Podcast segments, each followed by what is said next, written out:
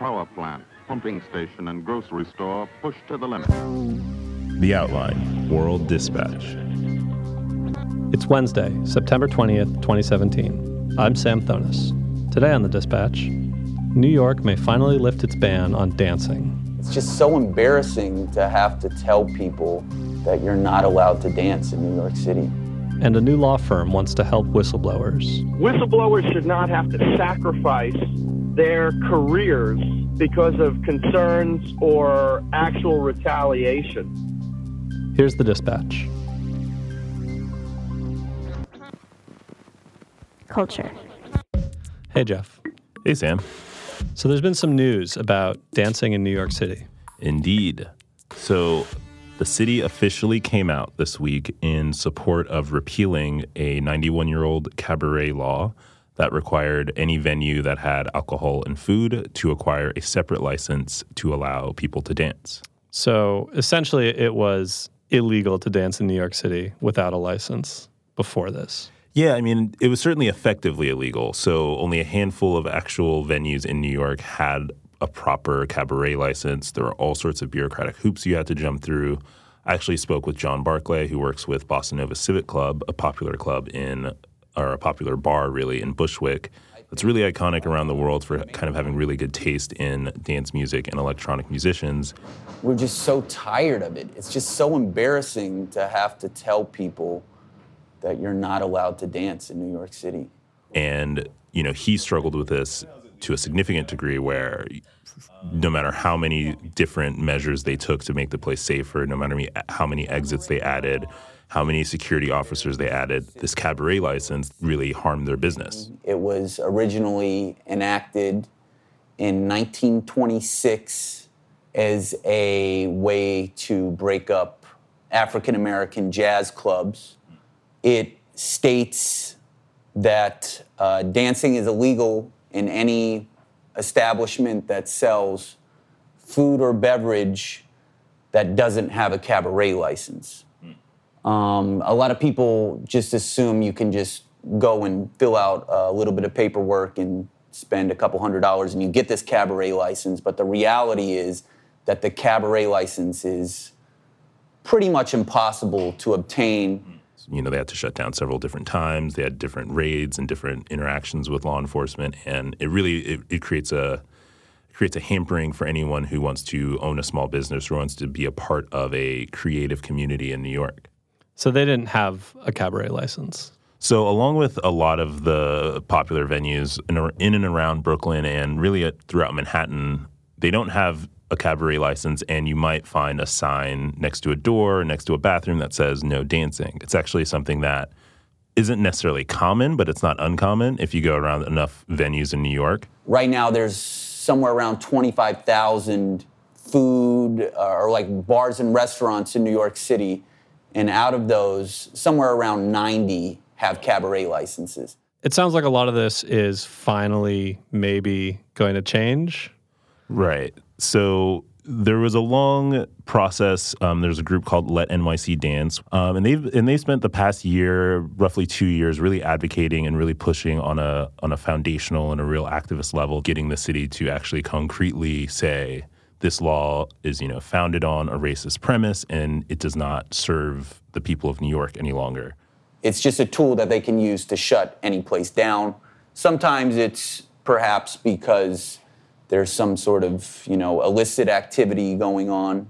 A lot of times it's just they don't like you. It could be because you're, you know, a a black bar or a gay bar in a conservative neighborhood and they don't want that. And they say, well, I can't legally shut you down for being gay but I can legally shut you down. And by shut down, I mean padlock the doors shut uh, because you're allowing dancing. Um, so, with the help of a few city councilmen, this bill was brought to the city council, and one of the aides for the mayor came up and said they are now supporting repealing the cabaret law. After how many years of it being in effect? So the law has been in effect for 91 years, wow. and up until you know three months ago, the mayor's office was in lockstep with every other mayor before him, which was basically, you know, there are safety concerns to be addressed, or the law we don't really enforce the law that much, so it's not really a big deal, et cetera, et cetera.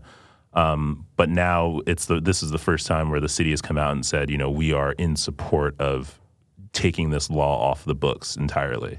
Do you have a sense of how long it'll be before they actually decide any of this?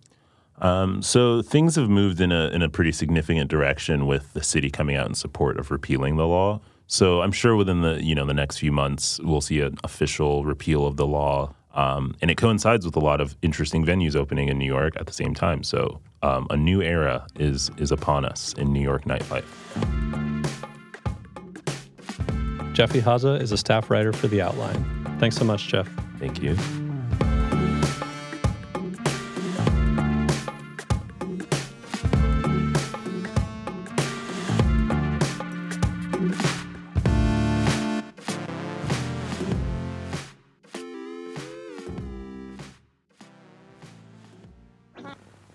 Power.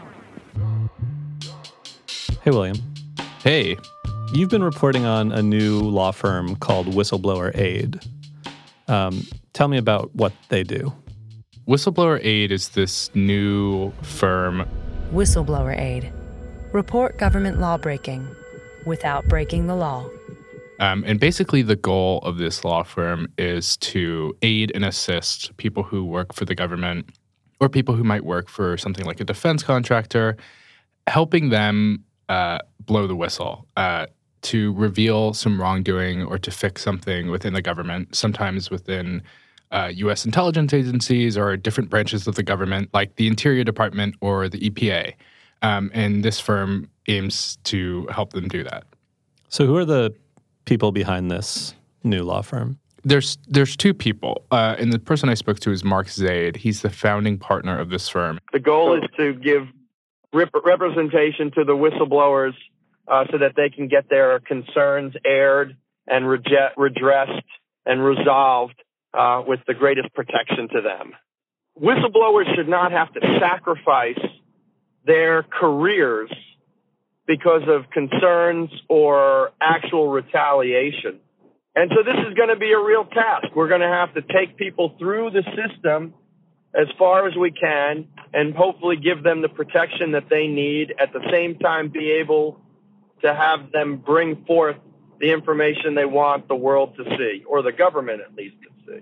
He's a really interesting guy. His job is essentially to represent spies. In the national security world, I've represented some of the deepest, darkest spies that there are in the sense of how undercover they are.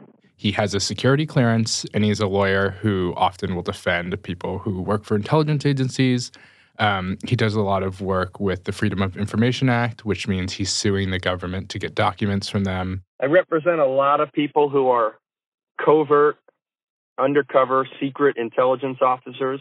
So someone could work at the CIA and publicly it is not known that they work there. They work somewhere else.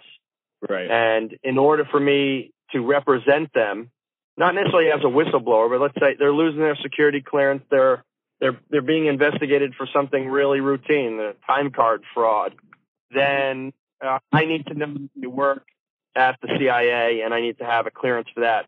Uh, I'm I'm somewhat unique in in what my law practice is, so so I end up having a clearance for many years.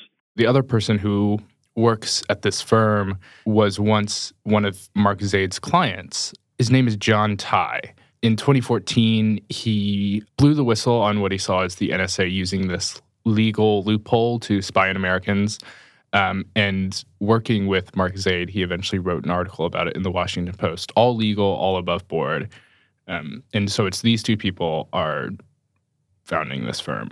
So I think that when many people think of whistleblowing, they assume that it's illegal. I think because of some of the rhetoric uh, around it coming from the government, right? Um, like saying that the leaks have to be stopped and all that, right? Um, what are the you know what is what is legal whistleblowing versus illegal whistleblowing?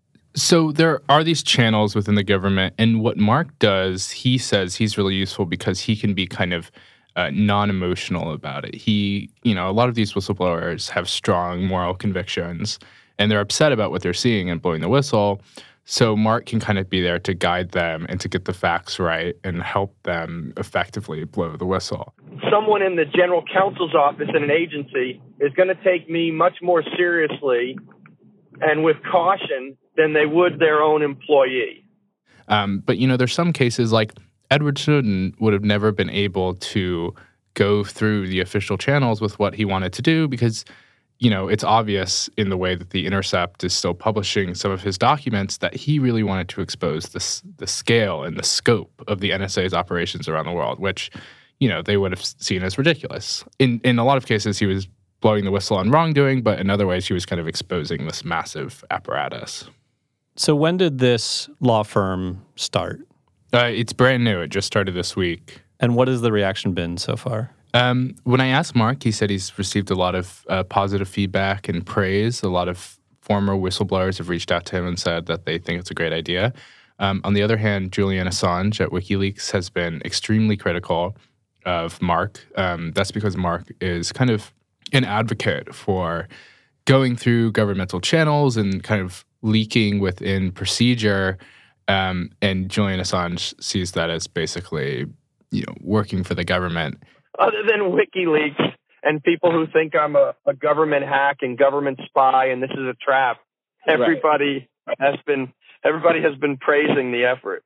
I mean, and, and what I've been saying back to WikiLeaks and, and WikiLeaks supporters, okay, how do you not support what we're trying to do? We are trying to hold the U.S. government accountable and provide free legal services to whistleblowers so that they don't ruin their careers in the process or be prosecuted. Wow, that's such a horrible thing. Mark thinks these employees uh, shouldn't have to destroy their lives by leaking to the media and then going to jail in order to expose wrongdoing within the government. I, I, I never say the system works well, but it, but it is a system, and and sometimes it does work. Um, now, a lot of times the whistleblower's got to be prepared for some bad things to happen. If if you are willing to take a step away from what you're doing, then it could work out really well. But part of going through the system and failing is not necessarily a bad thing because if you can bring to light that that system failed, that's how you can fix the system. William Turton is a staff writer here at The Outline. Thanks, William. Thanks, Sam.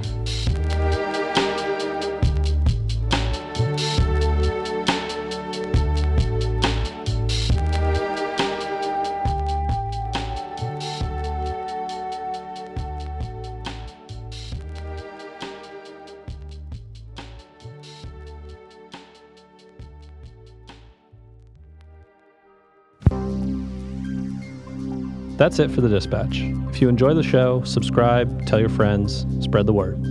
Thanks for listening. I'm Sam Thonis. More stories tomorrow morning.